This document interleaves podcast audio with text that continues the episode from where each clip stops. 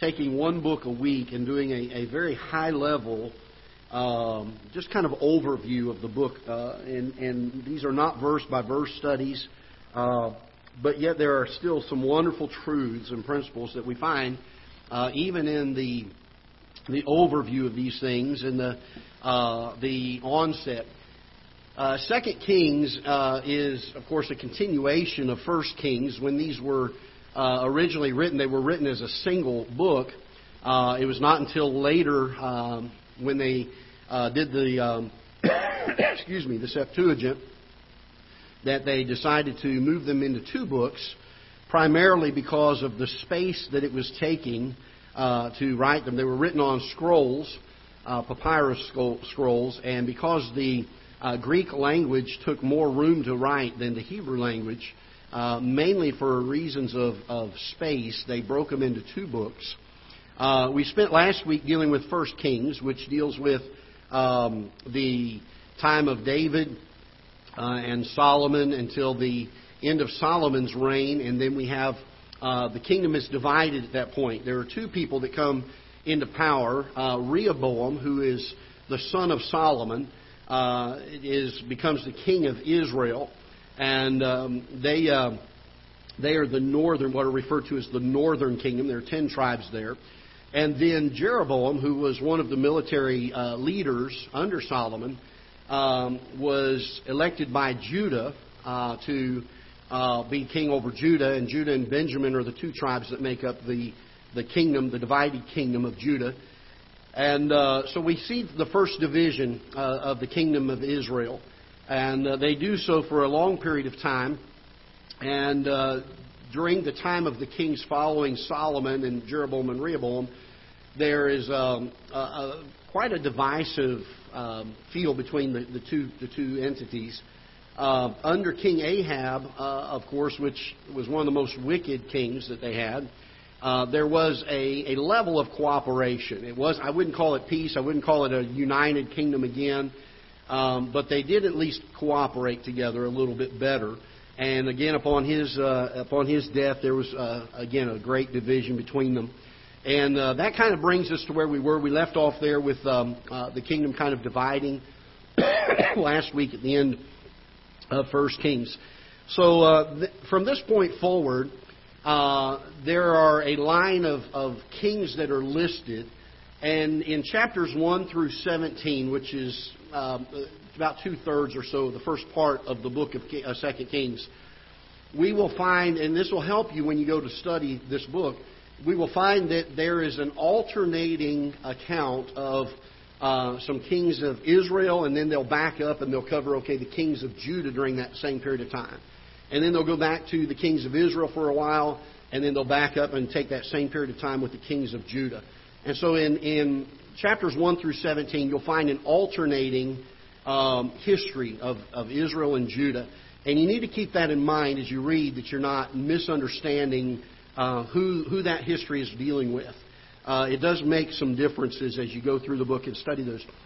Once chapter 17 ends, Israel goes into captivity, um, and Judah is now the only uh, the only kingdom that's left at that point. So from chapter 18 through chapter 25, uh, the reading is a little easier. It flows a little better because it's not the alternating histories. It's not going back and forth, and um, you're moving ahead chronologically and then having to go back chronologically and go uh, through it again uh, with a different kingdom. So it helps us uh, in chapter 18 through chapter 25. So uh, if you can kind of help keep that structure of this book in mind, it does help with the reading of it and the understanding of it. Again, we don't know for sure who the author of the book of Kings was uh, when it was originally written. There's a lot of evidence that it could have been Jeremiah. Um, there are some reasons for that. The style of the writing matches uh, the style of Jeremiah. There's no doubt that there was a um, a historian and yet a prophet that was the writer or the compiler of a lot of this. We did find a couple of other sources uh, that some of the events that are recorded in First and Second Kings were pulled from. We talked a little bit about those, excuse me, last week. Primarily, uh, once the nation divided, there was uh, 19 consecutive kings um, that were evil, that did evil. And last week we gave you a handout of the kings of Israel and the kings of Judah. And you'll find that there were 19 consecutive kings. The nation of Israel never once had uh, a, a, good king uh, during this time period, all the way up until uh, the captivity. And so uh, the Israelites, uh, who are the northern kingdom, uh, after 19 kings of, of, ungodliness are brought into captivity, and they're brought into captivity under the Assyrian Empire. Uh, the Assyrian Empire. And this Assyrian Empire uh, was kind of the world power. They were back and forth with the Egyptians uh, over a period of time from the time that the Israelites left uh, Egypt. of course, God destroyed Egypt. They were not as powerful at the time but they kind of alternated back and forth over the next few uh, hundred years, uh, being the world power with the Assyrians. And finally, the Assyrians kind of became the dominant power of the time and settled in. And they were the ones that took uh, Israel, the ten tribes of Israel, uh, captive.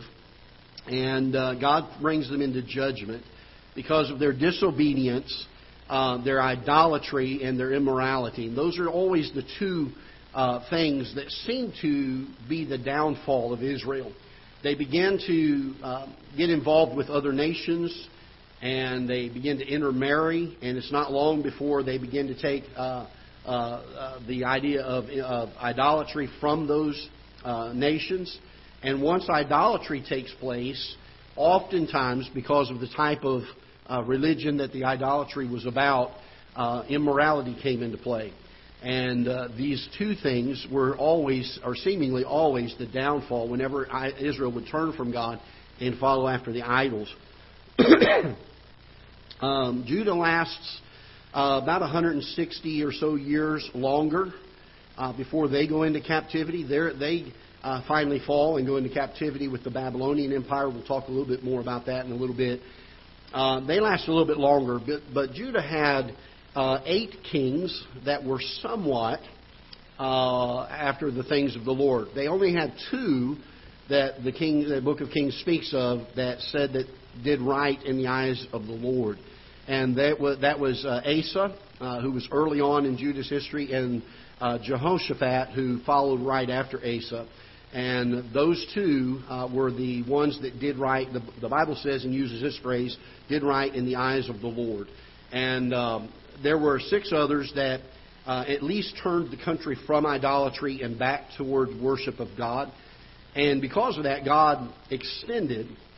Uh, the last one was Hezekiah, uh, who, right before the Babylonian uh, captivity, um, and, uh, and, and the things that took place there. And if you'll remember, he was uh, one who um, did right in the eyes of the Lord. And so we um, kind of understand the structure of this book, a little bit of the background, how it's kind of divided, how it works as far as reading through it. Um, the time to the Assyrian, from the time of Solomon till the Assyrian captivity, is about 131 years, uh, just to kind of give you a time frame. Uh, so it's a very short period of time that Israel goes from probably the height that it had been under Solomon as far as its influence, its power, um, God, having God's hand of blessing upon it, to the place where they are literally brought into into captivity and, and their capitals are destroyed, the temple is destroyed, and uh, God says He's not dealing with them any longer at that point, and um, and He literally just kind of stops for a while dealing with the nation of Israel uh, at that point, uh, and of course then uh, Judah uh, lasts a little bit longer uh, than that, and um, Oh, let's see here. Let's talk about the Christ of Second Kings. So each of the Old Testament books that we've been dealing with, we've been trying to show uh, clearly how Christ is pictured in them. A lot of people say that Christ is not found in the Old Testament, yet oftentimes he is very clearly pictured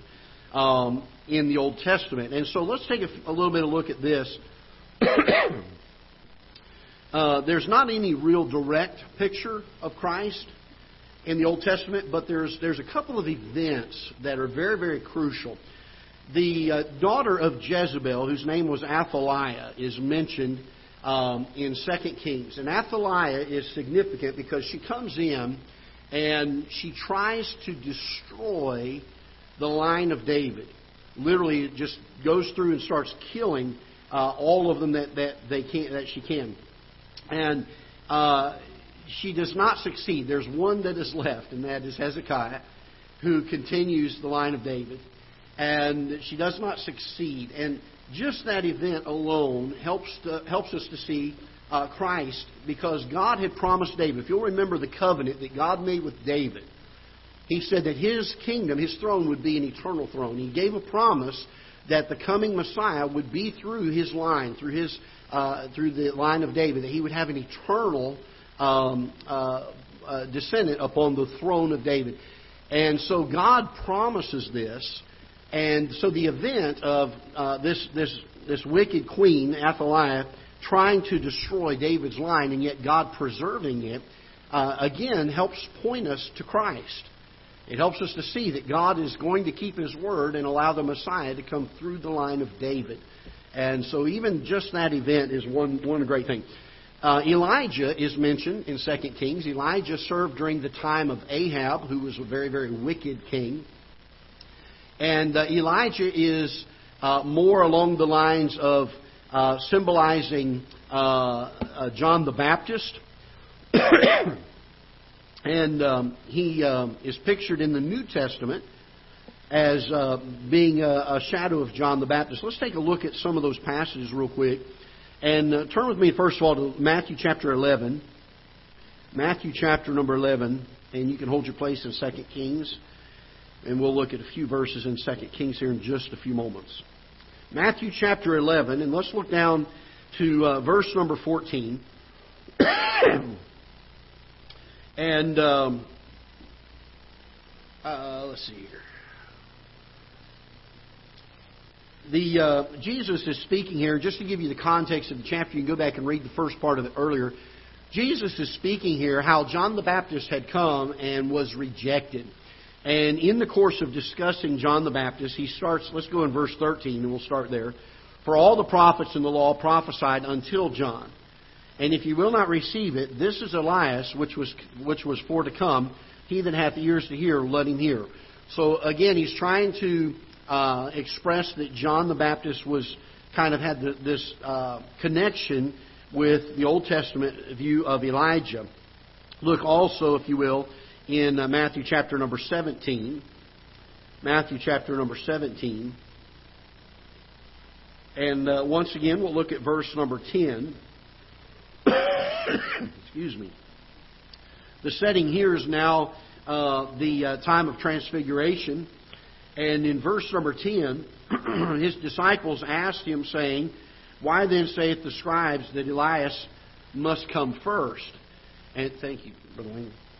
And uh, Jesus answered and said unto them, Elias truly shall surely uh, shall fir- uh, tr- Elias truly shall first come and restore all things. But I say unto you that Elias is come already, and they knew him not, but have done unto him whatsoever they listed. Likewise shall also the Son of Man suffer them. Then the disciples understood that he spoke unto them of John the Baptist. So even Jesus referred to uh, Elias as being a picture of uh, John the Baptist. Now look, if you will, in Luke chapter number 1, and let's see another account here, another gospel account. Luke chapter number 1 and verse number 17. Luke chapter 1 and verse number 17. And he shall go before him. Now, again, speaking here of John the Baptist being before Christ, he's the forerunner of the Lord Jesus Christ. And he shall go before him in the spirit and power of Elias to turn the hearts of the fathers to the children the disobedient to the wisdom uh, of the just to make ready a people prepared for the Lord. And so, three different references in the New Testament that show that Elijah uh, was a picture of John the Baptist. And uh, Elijah was a, a, very strong prophet. Uh, he preached the law. Uh, he preached. Uh, he preached um, repentance of sin. he was very, very strong in some of these issues. Um, whereas Elisha would be more a picture of Christ. Elisha preached more about grace and forgiveness and hope. And even the idea of Elijah being the forerunner of Elisha. And so, if you were to take those two men together, again, I think we see uh, a parallel given, an, an illustration, if you will, an Old Testament illustration of the coming of the Lord Jesus Christ and the forerunner John the Baptist being before him. And uh, so we kind of see Christ pictured here, even though he's not directly mentioned uh, or directly referred to in 2 Kings, we do find some connection to him. And uh, again, this is going to be the case throughout each of the Old Testament books. There's always some indication of the coming Christ. Let's look at the key, the key uh, things about kings. The key word here is captivity. It's uh, probably the, the uh, overwhelming subject matter of uh, the, the book. If you were to take one, one particular great idea or one thought uh, over it, it would deal with the captivity uh, both of Israel and of Judah as judgment for their disobedience and their idolatry, their adultery, and the fact that they were a divided kingdom. They, were, they had a lot of division between them. And uh, you'll find this a recurring theme. Uh, there are two, I think, key passages that, that point us to that, and we're going to look at the two key passages of 2 Kings uh, this morning. So let's first turn to 2 Kings chapter number 17. 2 Kings chapter number 17.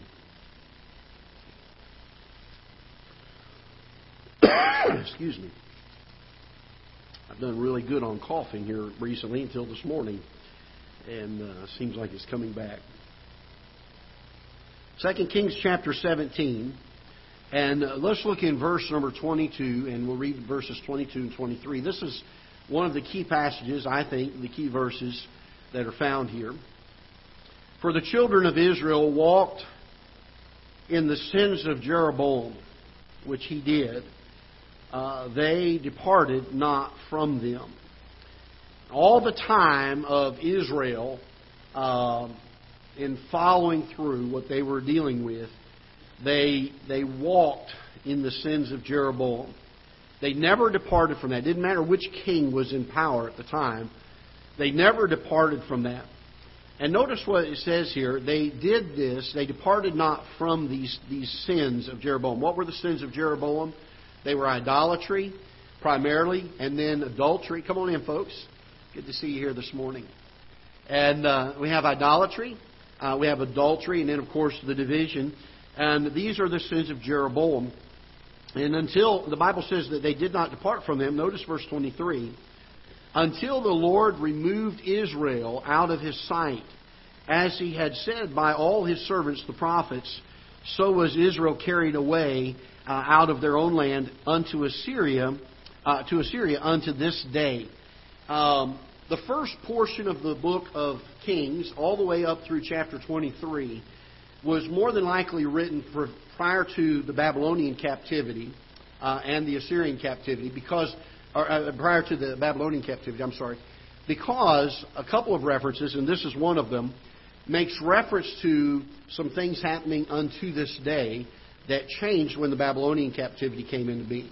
The last two chapters of the, of the book deal with a few events that took place at the release uh, of Israel from the Babylonian captivity, uh, uh, from their uh, captivity that continued on, and uh, were probably written sometime after that time of, of captivity. So understand that Israel is, is consistently um, following after uh, the the sins of Jeroboam. They are not they're not departing from it. They're solid in their idolatry. Even though there are there are times throughout that period where God gives warning. God does not sit there and let them just do this without getting any warning at all. He sends some prophets their way.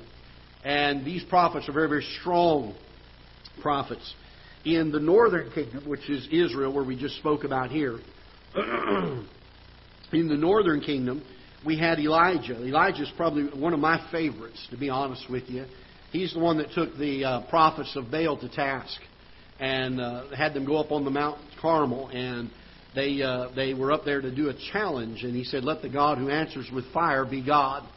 And they got done, and uh, of course the, the prophets of Baal did everything they could to get God their God to answer by fire, and of course he was no God at all, so he didn't answer. And then Elijah prays. He prays a very simple prayer, and the fire falls. And once once the fire fell, Elijah, the, the people of Israel, he said, Are you convinced now? Are you for me? And they said, Yes. He said, If you're for me, he said, I want you to go out here and find all these prophets. I want you to slay them with the sword. Kill them all. Get rid of them. This is how bold Elijah is. I mean, he's, he's not a man to mince words, is he? He comes before Israel and he says, Thus saith the Lord. He, he's willing to go and meet face to face with Ahab, even though he knows that his life is in danger. I wish that we had more Christians like Elijah. I really do. I wish I was more like him myself. That there would be that boldness, that holy boldness about us. And uh, so we, we see Elijah during this time. We also see Elisha, uh, of course, who did, uh, he asked for a double portion of the power that Elijah had uh, of God. And uh, it's interesting to see that by the end of his life and at the end of his life, while he was even being put into the burial tomb, another miracle was performed, and uh, it did exactly twice as many miracles um, as Elijah did. And uh, then we see two others that were during this time period in, in the nation of Israel in the northern kingdom. And that was uh, Amos. I don't know if many of us realize that Amos was during this period of time. And also Hosea. If you take time to read uh, those are called minor prophets, not because they were minor, but because the books are rather small that they wrote. But if you take time to read Amos and Hosea, you'll have a little bit of background as to the setting that they're writing in, the time period that they're writing in. They're writing during these 19 wicked kings of Israel and trying to get the nation of Israel to hear and to repent and to come back to God. And uh, we find here in this key verse uh, verse number 23. Until the Lord removed Israel out of his sight. He said, by all his servants, the prophets, as he had said, uh, by all his servants, the prophets, so was Israel carried away out of their own land into, uh, to Assyria unto this day. God, God took them out of his sight. He removed them. We don't, we don't see God at this point, once they go into captivity, they pray. And a lot of, uh, a lot of things are, are taking place during this time period. Their, their hearts are sorrowful. They're praying and asking for God's deliverance, and it seems like He's not listening for a long period of time. Aren't you glad God's the merciful God? Because even through all of the captivity, He still keeps a remnant of the nation of Israel. He keeps them in, in, in check. He keeps them uh, to, to, to survive and to do things and to continue to, to be the seed of David and for the Messiah to come through that line. What an amazing thought. Then we have the second key passage, which deals not with the northern kingdom of Israel, but deals with the southern kingdom of Judah. and um, if you will, let's turn to uh, chapter 23, verse number 27. Chapter 23 and verse number 27. Again, Judah lasts a lot longer than Israel because they did have uh, eight somewhat good kings that would do according to God what God wanted and uh, would give a reprieve from the idolatrous uh, practices. And um, so God spared them a little bit longer. In verse number 27, the Bible says, And the Lord said, I will remove Judah also out of my sight. Not only has he done this with Israel, the, the northern, the ten northern tribes, but he's now taking the two southern tribes and saying, We're going to also remove them out of our sight. Notice this, as I have removed Israel, and will cast off his, this city, Jerusalem, which I have chosen, and the house of which I said, My name shall be there. He said, I'm not only going to take Judah and, and get them out of my sight, he says, but their, their is going to be overthrown. The temple is going to be overthrown. We find this happening under Nebuchadnezzar and the Babylonian Empire. if you can remember back to your high school days, a long time ago, when you studied world history, all right, Uh, we had the Egyptians, Mesopotamia, all that stuff. And the Egyptians were a major power, really until the Israelites left and, and God destroyed Pharaoh and all his chariots. And they, they never were quite the empire that they were prior to that. There were times that they came into power, but they just were not ever what they were before that time. The Assyrians kind of back and forth with them. Finally, Assyrian, uh, the, the Assyrians become the kind of the world power for a while. On the heels of that, about 100 and some years, 160 or so years later, uh, Nebuchadnezzar comes on the scene. He comes on a mighty, mighty power, and he comes through and he uh, defeats what is then the known world. He becomes a world empire, Babylon.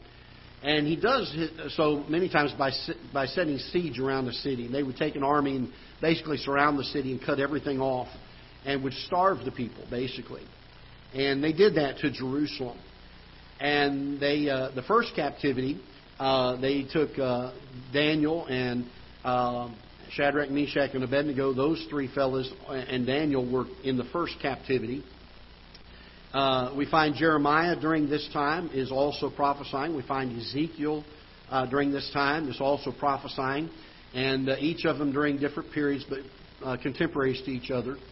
And this is under the captivity of Judah uh, primarily, but then uh, sooner or later Babylon overtakes the Assyrian Empire. So, by reason of that, Israel and Judah both come under the Babylonian captivity at that point during these years uh, of these kings before the Babylonian Empire uh, took them over, we have prophets in Judah.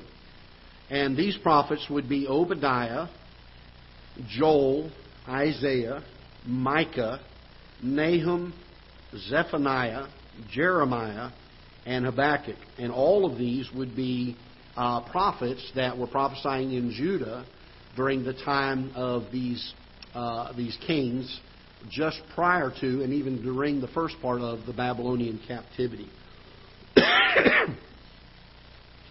I've got these notes and I'll have them available for you after class because it's a lot of information to try to give you a little bit of a background here. The key chapter is chapter number 25. Chapter number 25. And the reason that I believe chapter 25 is the key chapter of this book is because of the idea that God uh, does not lose hope. Israel does not lose hope, but God continues to protect and preserve a remnant, which He always does, doesn't He? There's always a remnant. There's always those that, that will not bow the knee, that will remain faithful to Him. And in chapter 25, we find that He continues to keep hope alive and a remnant alive of godly uh, Israelites. Now, the interesting thing is, He doesn't do this uh, in the country of Israel, but He does this under Babylonian captivity. You have Daniel during this time. You have Shadrach, Meshach, Abednego uh, during this time. And uh, you have Jeremiah during this time. You have Ezekiel during this time. So many, many men uh, that, uh, several men that uh, would not bow the knee, that continued to remain true to the Lord Jesus Christ. And he continues his remnant during this time. Um, the main truth, I think, that we can find in this section of the book of Kings is the emphasis that, that is placed on God's judgment. Uh, I think the key word here would be judgment or captivity, uh, on the idolatry, the immorality, the disunity.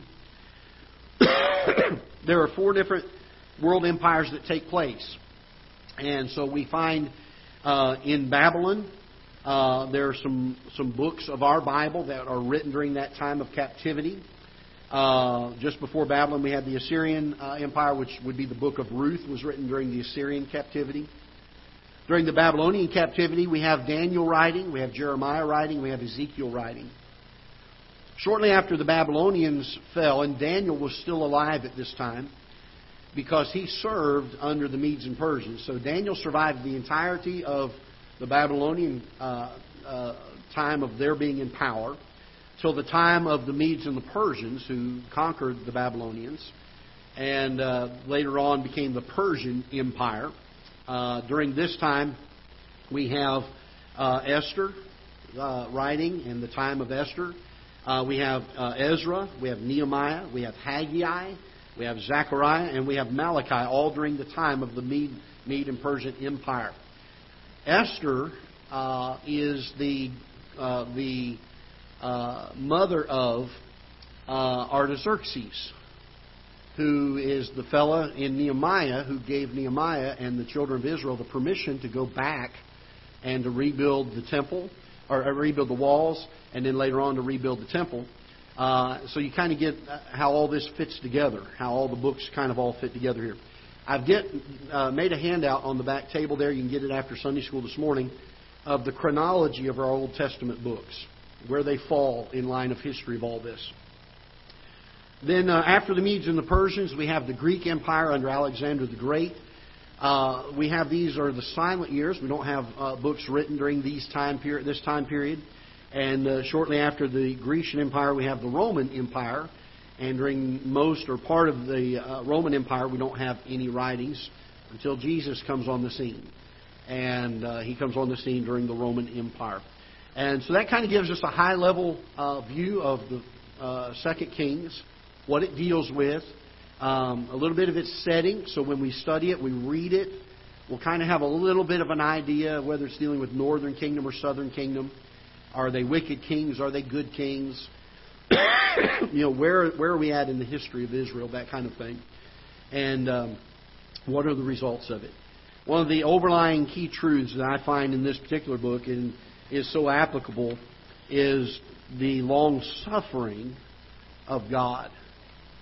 Um, 19, 19 kings that were wicked. 19 men that led Israel to idolatry, immorality, and God spared them during that time period before He ever brought judgment. But when He brought judgment, by the time that they got to that point, the, the people of Israel could not look at God and say, You don't have any reason to be judging us. They certainly had made their choice time and time and time again we find even though God is a righteous God and a just God, He is a very long suffering God. And He is patient with men far more than, than He should be, probably.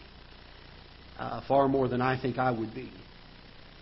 He's long suffering, and I'll be real frank with you, I'm very grateful for that. And you ought to be too. Because the Bible says, were it not for His mercies, we would be consumed every day. I'm thankful we have a long suffering God.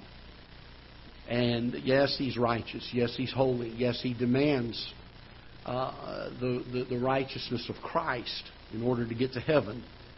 And the only way we can do that is to put our faith and trust in the shed blood of Jesus Christ and what He did on Calvary. We can never have the righteousness of Christ ourselves by our own works. It's only by putting our faith and our trust in Him for what He's done for us that God can let us into heaven. And when I put my faith in the Lord Jesus Christ, when He looks at me, He sees His Son. He sees Christ. And allows us into heaven through that means. That's the only way to get to heaven, by the way. A lot of people out there say, oh, there's many paths, and no, there's only one. Jesus said, I am the way, the truth, and the life. No man cometh unto the Father but by me. I'm thankful He's long suffering. Some of us in this room can, can attest to this fact. How long we were living a certain way. And God still, when we came to Him, was gracious enough to take us as His children. And uh, if you're here today, you're not saved, you've never trusted Christ as your Savior, I would encourage you, uh, before this day is over, to give great consideration to putting your faith and trust in the Lord Jesus Christ. There's no decision greater. There is no decision greater in your life. Uh, I'm not saying it is not without sorrow. God never promised that it's going to be an easy road. But there is so much joy and contentment and peace in the Christian life. And uh, such that it really cannot be described unless you experience it. Words literally would fail to express it fully. So I want to encourage you, if you're here today, you've not trusted Christ as your Savior, that you would give that thought today and, and consider that. And um, if you're here and you're saved, we can rejoice in the long sufferingness of our God. All right, let's stand together and we'll be dismissed in prayer. And then our next service will start here in about 15 minutes. Father, we're so grateful and thankful for your word, how it guides and directs us, how it instructs us. And Father, I pray that your Holy Spirit will do a work this morning. in our hearts, both in the Sunday school hour and the service to follow. And Lord, that it would not just be a time that we spend to, to do our Christian duty of coming to church or to spend an hour or so of our day on Sunday uh, to just do what we're supposed to do so people